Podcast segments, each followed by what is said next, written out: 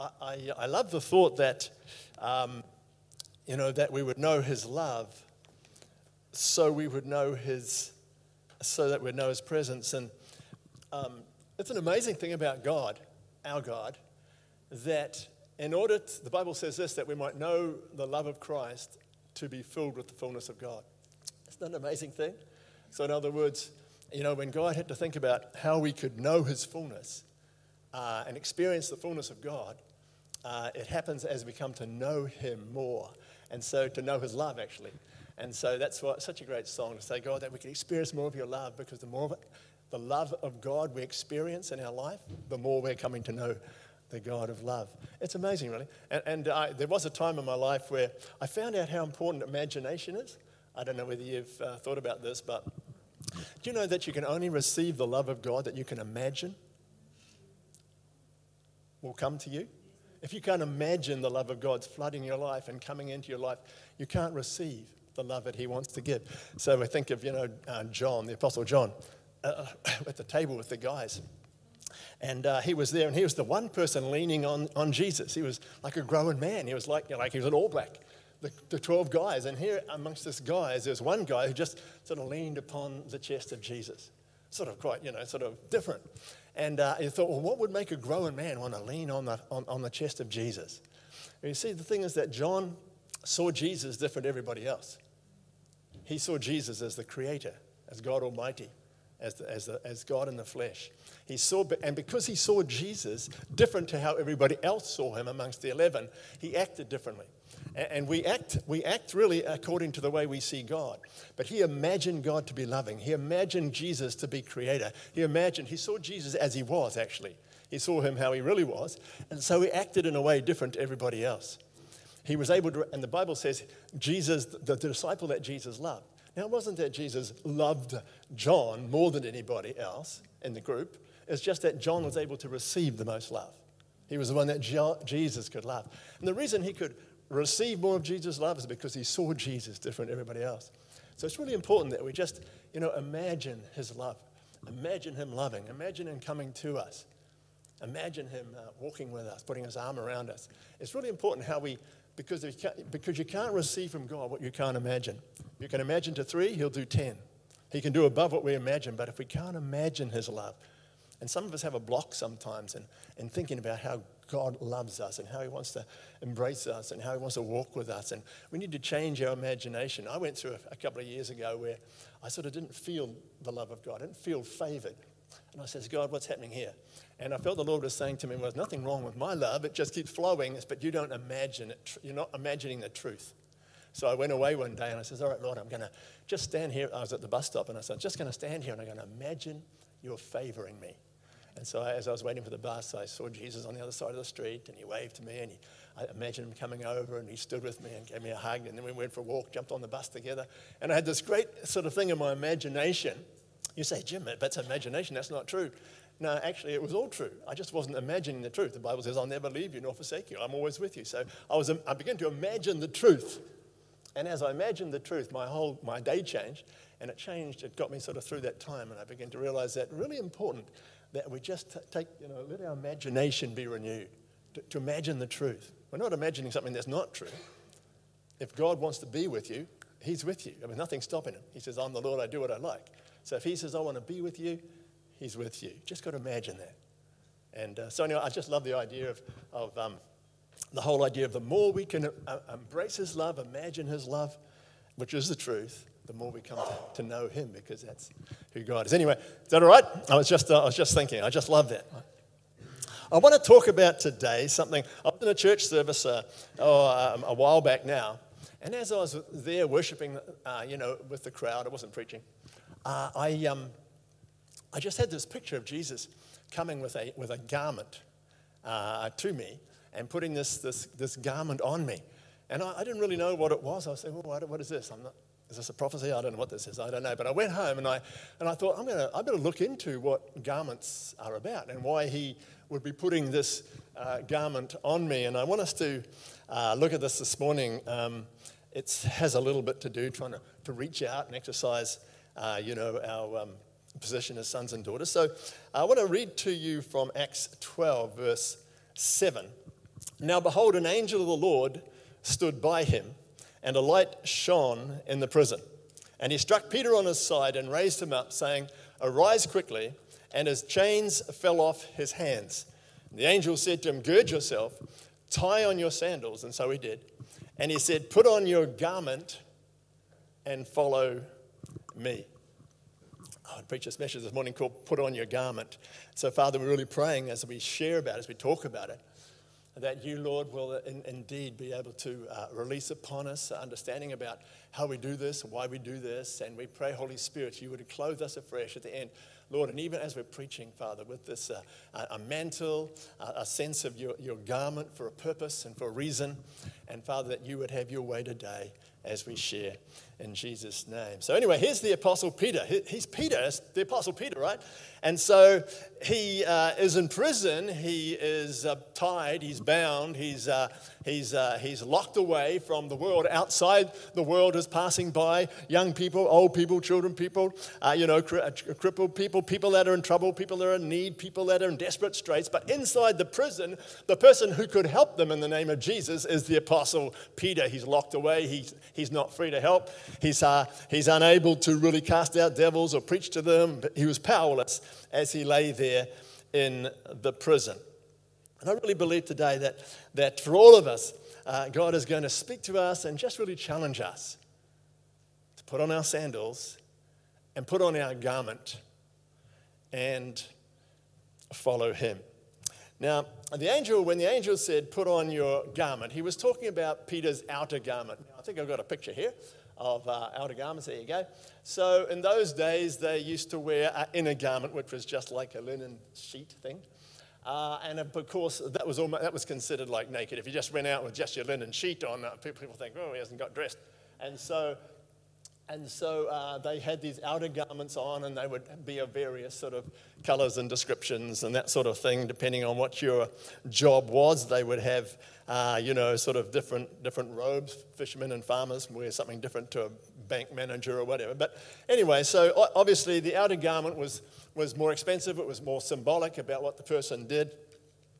And, uh, you know, you would normally not go out in public without your outer garment on uh, just your inner garment. So when Peter was fishing, he took off his garments, remember? The Bible says he leaped into the water, uh, and the Bible says, and, and the Bible says, uh, you know, that he, uh, you know, that he, uh, that he, that he put on his garment or didn't put on his garment. I forgot what it was. Now leaped into the water. So obviously they t- took their garments off to do, um, you know, fishing and working, and also servants they would take their garments off as Jesus took off his uh, side his garments, laid aside his garments, and washed the, the disciples' feet. So, taking the form of a servant because a servant doesn't wear fancy robes, uh, whereas uh, you know royalty sort of would. So in the Bible, I, so I started looking at this and I thought, oh, gee, this is amazing. Um, garments seem to have a different, a definite meaning, a different importance. Uh, in the Bible, and even today, garments do. Like on capping day, you go downtown, you see people in their, you know, their, their black robes, and they've got the gold thing for, the, I don't know what it is, arts or whatever, and purple for engineering. I mean, I don't know what they are, but different. And so you can look at a nurse, you can look at a fireman, you can look at a policeman, and you can sort of tell what they do and even what rank they are if they're from the army uh, just by what they're wearing, their uniform. So, uniform is sort of importance now. It was certainly even important in those days. So, in those days, the Bible garments that people wore spoke of about three things that I could see. The first thing was this a garment revealed your right of access into the presence of the king. In other words, if you had the right garment, you could draw near to royalty. If you had the right garment, you could draw near to the King of Kings in the holy place as a priest. If you had the right garment, like, uh, like Esther, who was clothed now with royal garments, she could come and she could come into the king's presence. The Bible says in Esther 5 2, she changed into her royal garments before she entered the king's presence. Pharaoh when he was let out of prison. He was given the royal robes. He was given the royal uh, uh, robes so he could have access to the king at any time and he could come and be part of the, the royal court. The second thing that the garments uh, reveal in the Bible is the condition of people's hearts, their souls their likeness to God. In other words, the people of Nineveh, when they wanted to show repentance and they wanted to show that they were sorry before God and their heart was sort of turning towards God, they put on their sackcloth and their ashes And so it showed, uh, you know, sort of their, their, state of, uh, their state of heart. Sometimes it was a sign of the way people felt with, their, with, with sadness. And Job, he, took, he tore his robe, he shaved his head, and he fell to the ground. Joshua in Zechariah 3:3 was clothed with filthy garments, but when the angel came to him and he said, Take away the filthy garments, let's put on the good garments. And so it showed that he said, Now you are righteous. And so putting on a new garment, changing from being sinful and iniquity, and a new garment showed that he was now righteous. So, in other words, garments sort of tend to show uh, a person's character, their, their state before God, their likeness to God. The third thing that garments in the Bible uh, to t- talk to me about anyway was that uh, it identifies authority and rank. So Pharaoh said Joseph, Look, I've set you over the land of Egypt. So Pharaoh took his signet ring off his hand, put, on it, uh, put it on Joseph's hand, and clothed him in garments of fine linen and put a gold chain around his neck. And he said, I'm Pharaoh, without your consent, no man shall lift a hand in all the land of Egypt. In other words, you have now authority because I put on you a new garment, a garment of a royal robe. I'm giving you authority to act in my stead, authority to act in my name in this in, in, in the land. And of course, Esther 8, when Mordecai was given new garments by the king, uh, he was given the king's uh, you know, robes and, and uh, ring and whatever. And wherever, everywhere Mordecai did or whatever he said happened because now he had authority from the king. I think you, I think you get the idea. so oftentimes the king's garments were very elaborate, very amazing. You've probably seen pictures of King Henry VIII. You know, he's had so many bearskins and so many things on his, you know, his shoulders about this wide because, uh, like, the more robes you have and the more, you know, sort of garments you have on, the greater dignity and the greater status you have. So, if you wanted to be a humble servant, you take them all off and you're just in your, in your, your sort of linen cloth. But if you've got, you know, kingly status, you'd have all sorts of, uh, all sorts of garments. Jesus took them off uh, when he uh, acted as a servant. Okay, so now, in the New Testament, obviously, we don't, well, we don't go around looking for our best robes to put on in church. We shouldn't necessarily try and find the worst ones we can. But anyway, it doesn't, God's not, He doesn't care whether you come in a singlet or a suit. He, he's, that's not the spiritual garments that God is looking for these days.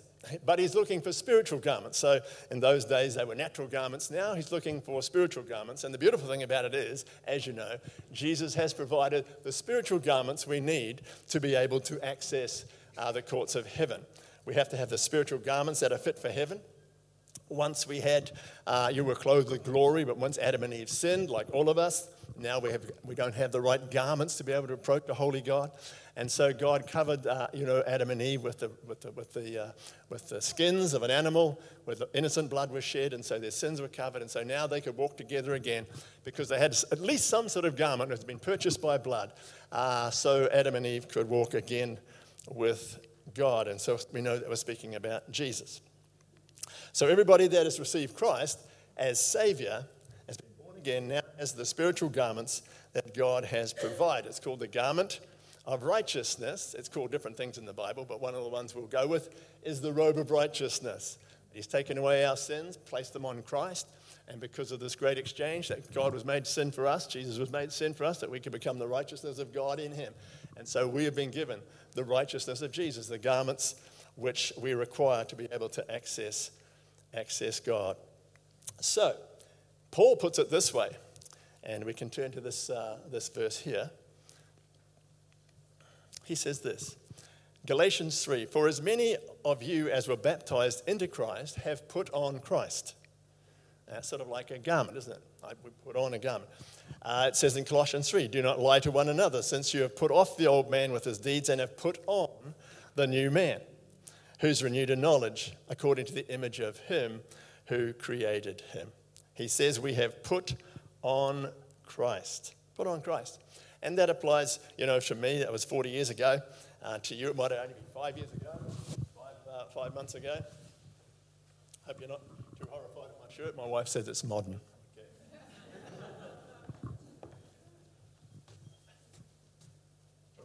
A bit of convincing to wear it. Anyway, so in the past, in the past, of course, you know, we, we, were born again. We, we put on Christ. So the word means enduo, which means to be clothed. It's the sense of sinking into a garment, to invest with clothing. There's a Latin word which, uh, which, which, which, from which we get the word uh, investiture or vestus, And it's the formal installation or a ceremony in which a person is given the authority and regalia of a high office. It's the same word. You have been endued with Christ.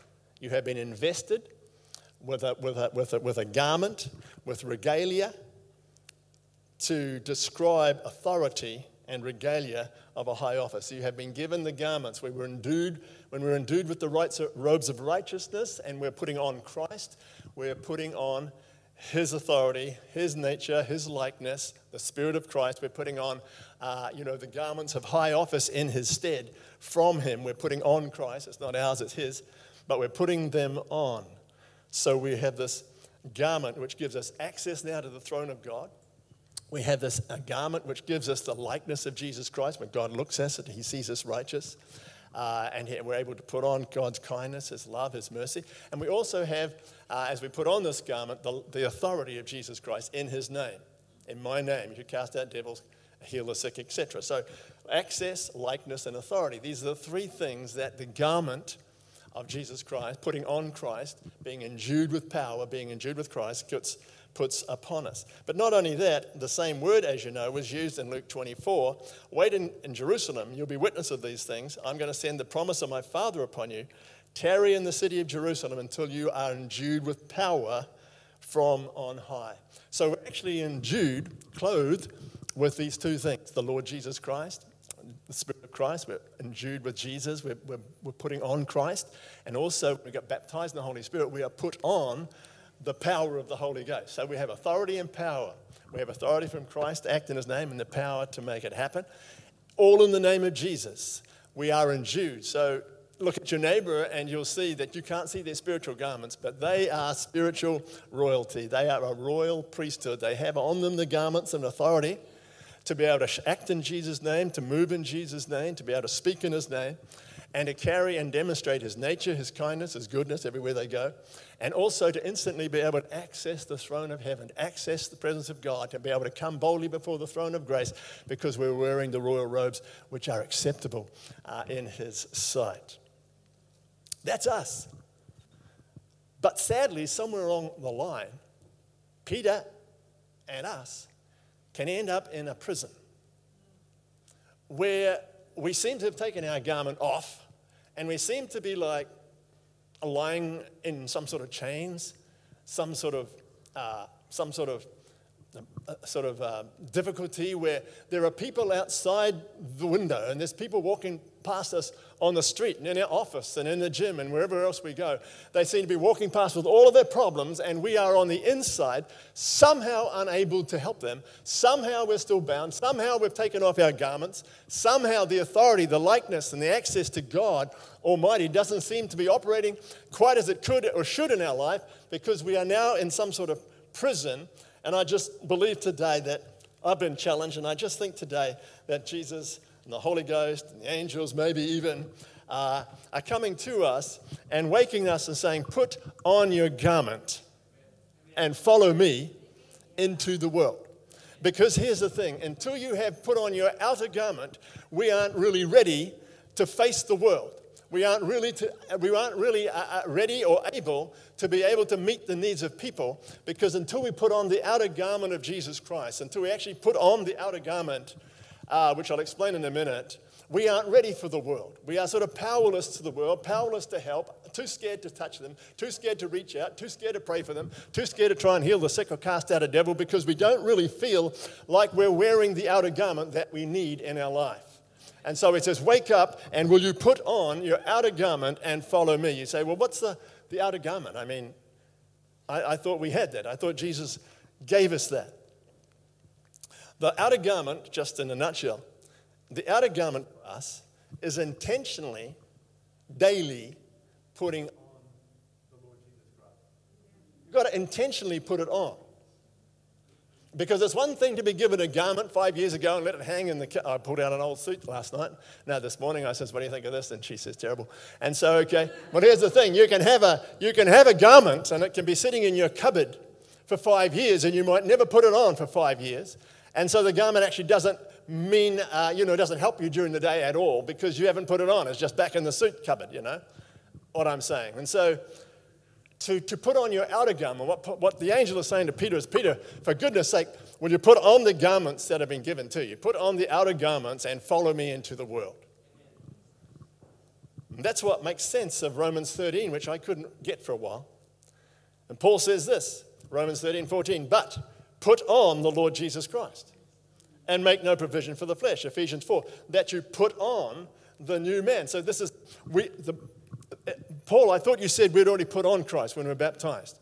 In the past, we put on Christ. We did.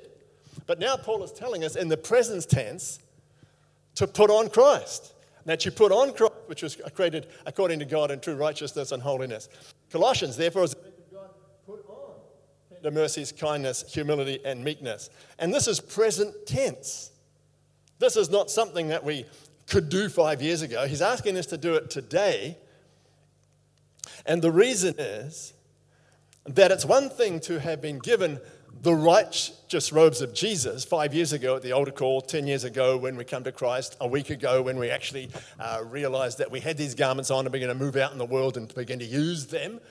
But it's another thing for us to put them on every day, put on Christ, and make no provision for the flesh, and put on Christ, uh, which was created according to God. So we might have clothes at home, but we have to put them on every day. Put them on intentionally. Put them on. I just really believe this. I'm challenged myself. Uh, I just really believe that, that the Lord's stirring his saints to say, will you, put, will you put your outer garment on every day and follow me into the world? Will you put your sandals on? Will you put your garment on? Will you intentionally get up out of bed and begin to put on the garments that I have given them to you. It's like the Lord is waking us up and saying, you know, will, you, will, you put, will you put on the garment of access? Think about the access I've given you. I, was, I had a vision once, uh, not a picture, uh, you know, of the Lord, and he was, uh, you know, he was, he was bloodied and broken and bruised and, and, and smashed. The Easter picture, you know, on the cross, dying for us. And I felt the Lord saying, you know, it cost a lot to give you the garments I gave you. And I thought about the guys at the foot of the cross and the guys that put him to death, the guys that hung him on the cross, were the ones that divided the garments and went away with them. And so the, the very people that put Jesus to death went away benefiting from his garments. And I thought, and the Lord just sort of dropped out of my spirit. And I thought, dear Lord, I says, you know, it cost you a lot. We hung you on the cross, but what you provided out of it was garments that we could wear.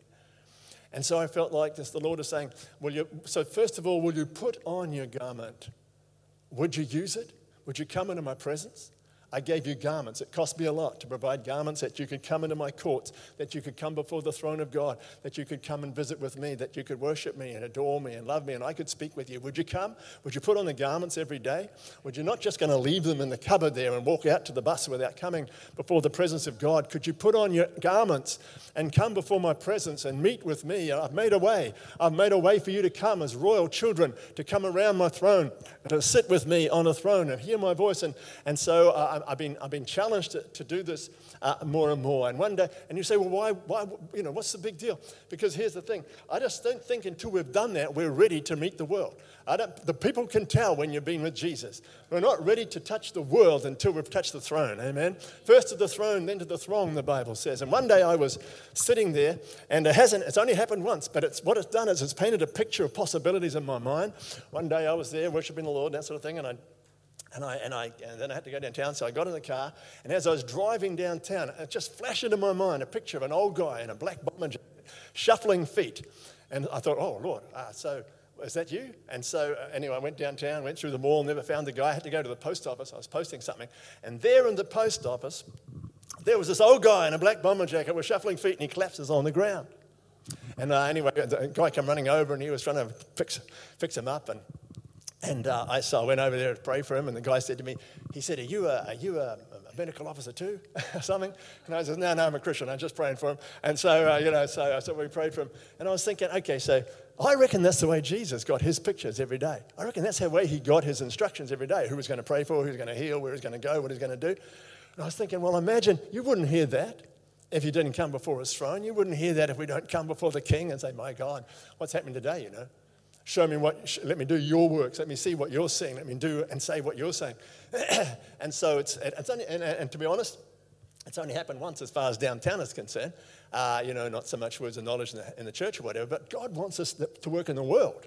And so it opened my eyes just a little bit and it's whet my appetite. And I'm thinking, you know what? I think this is the way God wants us to be. So we need to come before the throne, access his throne, listen to our Father, and uh, put on that garment of access. The other thing we need to put on is every day intentionally is to put on, uh, you know, uh, this, this, this garment of the likeness of Christ.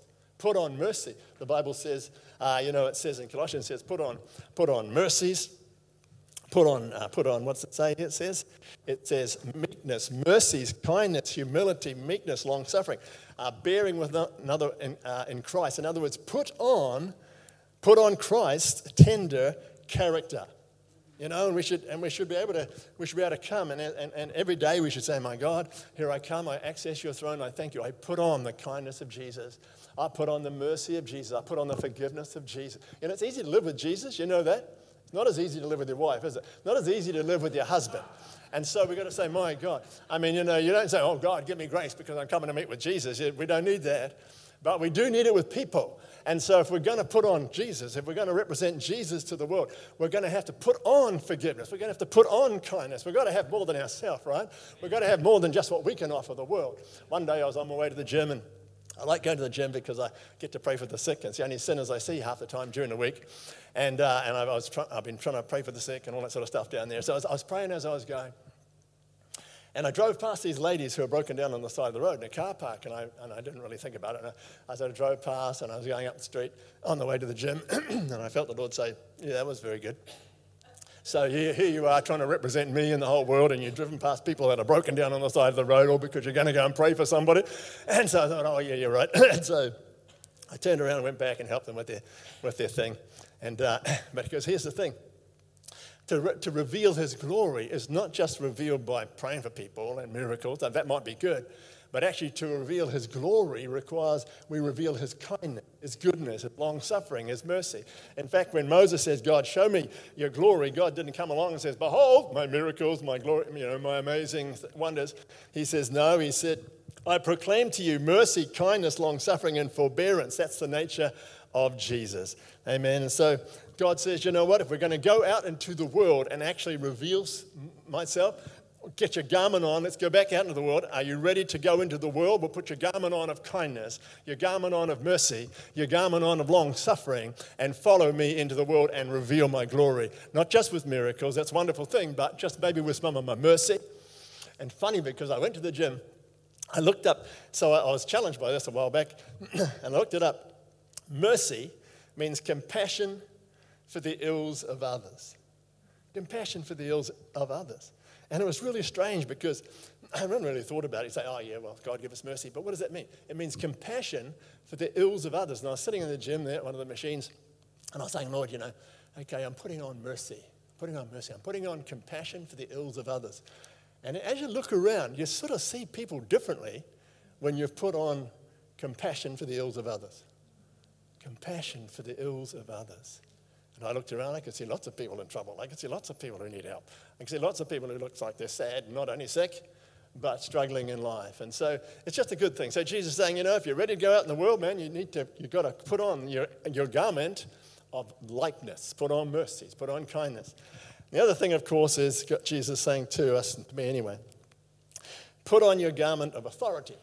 You know, put on, put on the Spirit of God, put on the Holy Ghost. Uh, you know, the Bible says the Spirit of the Lord is upon us to, to preach the gospel to the poor, to heal the sick, to cast out devils, and, and heal the broken heart, and that sort of thing. And, and uh, so, so this, is the, this is the Spirit, this is the garment, this is the clothing that God has put upon the church, right? We are, the, we are God anoints us to be able to represent Him in the world. And so, but we have to put it on. Otherwise, it's like, you know, it was, it was just something that happened a few years ago, and I've sort of got Jesus on me. But I think I've come to see this that we have to intentionally put it on if we want to be ready to go into the world. I just, uh, it's just one of the things, uh, you know, and so we need to do that every day. And like you, you know, get your best songs. This is just, this is just a pep talk. I mean, you probably do this anyway. But to me, I found this that, you know, quiet times, you guys are working, right? And so you haven't got a lot of time to just go through froth and bubble. So what you do, and what I did, is I, I just wheedled out all my songs to throne room songs. and just songs that directly took me into the presence of God. I, all the ones that actually made me weep, all the ones that made me bow, all the ones that made me cry, you know, whatever, ones me get on my knees. Just as we sing it, the presence of God. If the presence of God turns up, your body reacts, right? You fall, you, you weep, you cry, you do something, you bow, you're just staggered. So I, I just found all those songs, and I made a song list of just those ones. And so none of my, you know, uh, none of my um, time is away. So I'd go before the Lord, and I'd worship Him and encounter Him, that sort of thing. And, and just put on Christ, just put on authority and, and, and uh, sit, sit, in heavenly places in the throne room with him and, and, and, see the world as it should be or could be in Jesus' name. Anyway, whatever, do that, do that sort of thing. So you're putting on your authority and then you're ready to go into the world. You're ready.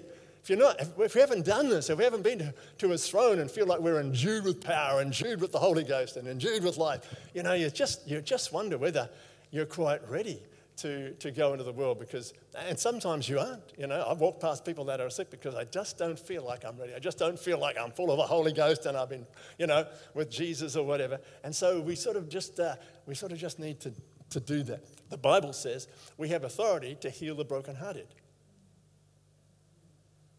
and open the eyes of the blind. One day we had, the, we had a, a young guy come to our church. He was suicidal. He was on drugs. He was, he was depressed. He was a he was madman. He was, he was uh, one of the boys brought him along to church.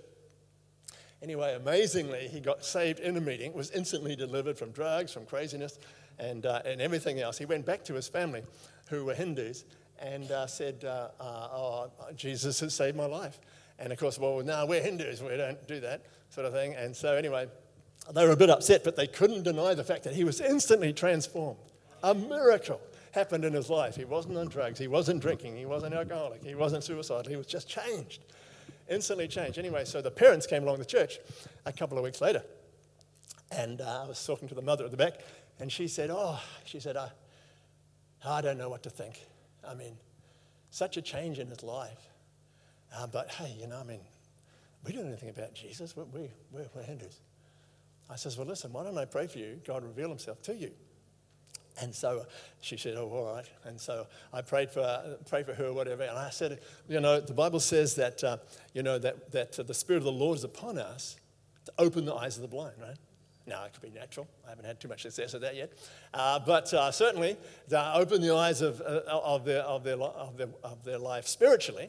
And so I prayed this would happen. Well, two weeks later, she got saved. Wow. And her father, and her mother. And uh, she came along to church. We went over to her house, and she said, uh, and here's the amazing thing the Bible says that we have authority, right? Cast out devils.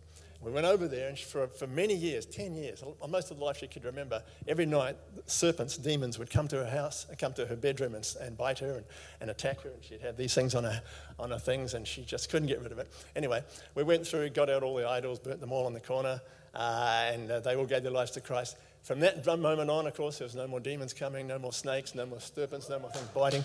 She was totally free. And, uh, but well, she more or less delivered herself. But the Bible does say, you know, that you can, that, uh, you know, that you can, um, you know, set caps free and all that sort of stuff. Well, we can all do that. That's just the Holy Ghost, right? I mean, there's no, there's no authority, you know, spiritual authority doesn't come, or kingdom authority, it doesn't come because you're the pastor, it comes because you're a Christian. This is what he wants us all to do. And we should be looking for people that have got devils in their house. Look for people at, at work that are totally depressed or scared because some weird things are happening. And turn up there in the name of Jesus. Put on Jesus. Put on your authority. Say, I'm going in Jesus' name. I'm going to pray for the family. I'm going to say, I'm going to help them through their fear and their intimidation and their devils or whatever. And make a difference, right? But we just have to, like, uh, I just think, put on. Put on that garment. You've got to put it on, otherwise, we won't be ready because my wife and I have gone past people that, that need help. But sometimes you're just sort of, sort of, you know, you're sort of feeling half backslidden, you know, and you're not really ready to, you know. But we don't need to be like that, right? The world is waiting. There are people waiting for us to step out of the. There are people for us waiting for us to do something dangerous. There's people waiting for us to take a risk to, to cross the room and to say, Can I pray for you? There's, there's people uh, who, who, who could be delivered and saved this week if we would put on our garment and cross and cross the room. You know, I just think uh, I must uh, uh, come to an eventual close. And so, so here's the thing. I mean, the devil, there's this, neat, there's this neat verse in Colossians where it says that, that Jesus made a show of him openly, spoiling, spoiling, uh, spoiling, spoiling him of his authority. And the word is apekduomai, which literally means to strip the insignia off a uniform. In other words, the devil thought he was like a captain or a king or whatever he thought he was. I don't know what he thought he was. But he had all these uh, insignia of royalty and pomp and ceremony on, on his life. Uh, the Bible tells us he looked pretty amazing around the throne. Uh, but the thing is that when, he was, when Jesus spoiled him, he stripped him of all his uh, insignia, all of his, um, you know, all of his um, status, all of his um, authority, until he was just like in his little communist green suit, a little bit like uh, a little bit like Gollum, you know, just sitting there without any clothes at all. So that's the so that's so that's the devil. But here's the thing. There is one way that the enemy can still get us. There's one way the enemy still has power over us. There's, there's, there's still one way the enemy, even though he's been robbed of his authority and destroyed, and he has no garments to wear. There is one way, and that's if we refuse to put on our garments. There's a story in 2 Kings where the king of Israel comes to the king of Judah and says, Will you go out to battle with me?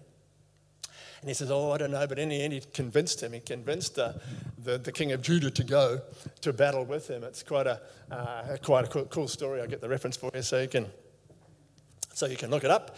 It says, um, it says, uh, 1 Kings 22, 29. So the king of Israel disguised himself to look like no king. So eh, silly. The, the, the, king, the king of Judah was a bit silly. He says, Let's go to war. Okay, we'll go to war. So then the king of Israel says, Look, I tell you what, you go in looking like a king, I will go in disguise so I don't look like a king. And they were going to go to battle. And of course, the enemy was obviously going to want to shoot the king. But uh, the king of Judah says, Oh, okay. So he goes and he dresses up as the king, but the king of Israel takes off his royal garments and, uh, and so, uh, you know, he, he wouldn't be attacked or chased by the enemy. The Bible says, but as the enemy was chasing, he cried out, and uh, the, king, the king realized uh, the king of Israel didn't have on his royal garment. He stopped chasing the one that did. He stopped chasing the king of Judah who had his royal garments on, the garments of the king. And the Bible says that some guy at a random sort of thing pulled the, pulled the bow, shot off the arrow, and I went like this and got the king who never dressed as a king. He refused to put on his royal garments. He was trying to pretend uh, not to be a king. But the enemy found him out because he wasn't dressed as the king they are. You know, I just think we have to dress as the kings and the, the priests and the daughters and the sons of God under Christ that we are. Because if we don't dress like a king, if we don't get up in the morning and say, Right, today, Lord, I'm putting on my authority in the name of Jesus, I'm putting on your nature in the name of Jesus, I'm putting access, I'm coming to your throne, Lord, to sit with you and hear with you and love you and worship you. Here I come, Lord. And if we don't put this on every day, the enemy will know that we haven't got our garments on. Oh, you know, yes, we've got some garment that we put on five years ago, and we, we know we're you know, right with God. But I don't think we're ready to face the battle. I don't think we're ready to face his temptations, his onslaughts, his attacks, his intimidation, his fear. I don't think we're ready to face the giants.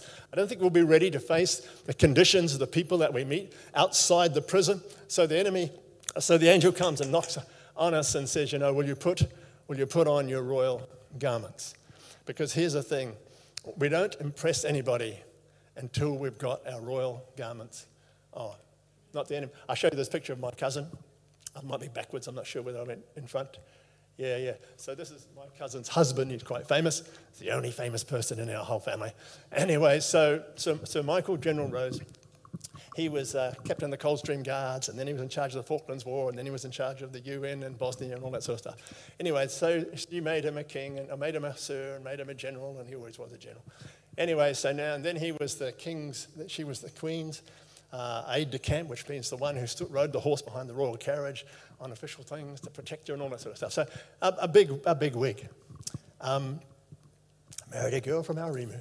So there you go. Uh, anyway, um, but here's the thing. So I met him uh, before COVID in Devonport, and because uh, he usually lives in England. And, but he was over here for some reason doing some yachting or something, and as they do. And so, um, and so anyway, he was here. And we went down to the cafe with my, uh, with my sister to meet uh, the cousin. And you couldn't pick him out. I mean, you know, you wouldn't know, you wouldn't know that who he was. He just looked like some ordinary sort of mousy guy there in amongst the crowd um, uh, because he wasn't wearing his uniform, right? We just look ordinary unless we put our uniform on, unless we put our royal garments on, unless we go out of the house. When you, when you go out of the house with your royal garments on, with your garments of authority, garments of likeness, garments of access, you've come from the king, you've come from the king. I tell you what, devils will jump into the letterbox uh, into the rubbish bin. And they see you coming because what do they see? They see Jesus. Put on Christ. Put on the Lord Jesus Christ. And that's what we're going to do to make a difference in the world. Because the world trots by with all of their troubles and all their difficulties and all their eh, eh, indifferences and all their hass- hassles at work and, and at school and everywhere else. And they're just waiting for somebody who will stand up in their authority, who'll stand up in the garments of Jesus, who'll just stand up and put on Christ every day and say, How can I release Jesus into the world? How can I release Jesus into the world? Lay hands on some people. Get the, these are the weapons of our warfare, right? Teach my hands to fight, my fingers to war, David says. And the only weapons we've got are our hands in the name of Jesus. Lay hands on the sick, cast out devils. You know, the Bible says this that we have a, we're sufficient for the ministry of the Spirit. He says, He has made us sufficient ministers of the Spirit, not of the letter. So you might think you're not quite sufficient in the Word of God, you know, not quite sufficient in teaching, and not quite sufficient in all the stuff that you're going to try and explain to people. It doesn't matter. You're sufficient in the Spirit. Could lay hands on that depressed person and break that power of the devil off its life. Why not? Because you're sufficient. We're sufficient in the name of Jesus. Anyway, we must, we must, uh, we must, come, to, we must come to a close. I believe that we can have a new season anytime we want to have a new season in God. Have you noticed in the Bible that God gave new garments for every season? So, Eleazar, he was clothed in the priestly garments before he began his ministry. Jonathan came to David, gave him all his prince's garments, before David became king. Elisha, Second Kings, he receives the mantle of Elijah, and then he begins his new season of ministry. And only when he went down and picked up the mantle, only when he went down and picked up the garment, only when he went down and says, My God, today I put on the authority, I put on the garment, I'll wear the prophet's mantle, I put it on today, did miracles begin to happen in his life. Because God provides a garment not for our past, but for our future. He's providing a garment for the ministry he wants us to go into. He's providing a garment and has provided a garment to make a difference in your street and a difference in your house. If we will put the garments on, as I believe this, that we can create a new season if we will wear the garment that he provides. Think about that we could have a new garment as a church. I mean, we could have a new season as a church. I believe you're in a new season. You're beginning a new season. You're into it. But everybody that put on a new garment in the Bible went into a new season. But we're not ready to see a new season happen until we'll put on the garment. But I can guarantee this that if we will all put on the garment every day, if we'll put on the mantle of Jesus every day, if we'll put on the Lord Jesus Christ, we'll come before the, th- the King of Kings and access his presence and love him and then we'll put on Jesus and say, I'll be kind today, I'll be loving today. I die to myself. I take up the cross. and I'll be a blessing to people. I put aside my agenda to help people. I'm going to be like Jesus today. And Lord, I'm going to put on the authority of Jesus Christ in my life today, and I will set people free, and I'll speak against the devils in, in my office, and I will put on authority. If we, will, if we will take up the garments, if we will put on the garment, we will see a new season. You'll see a new season in your household, a new season in your office, a new season in your school, a new season in your street, because now you're wearing a garment that God has given to you to wear. Just follow me into the world. Follow me out now into the, put on your garment, put on your sandals, put on your garment, and follow me into the world. Anybody say amen?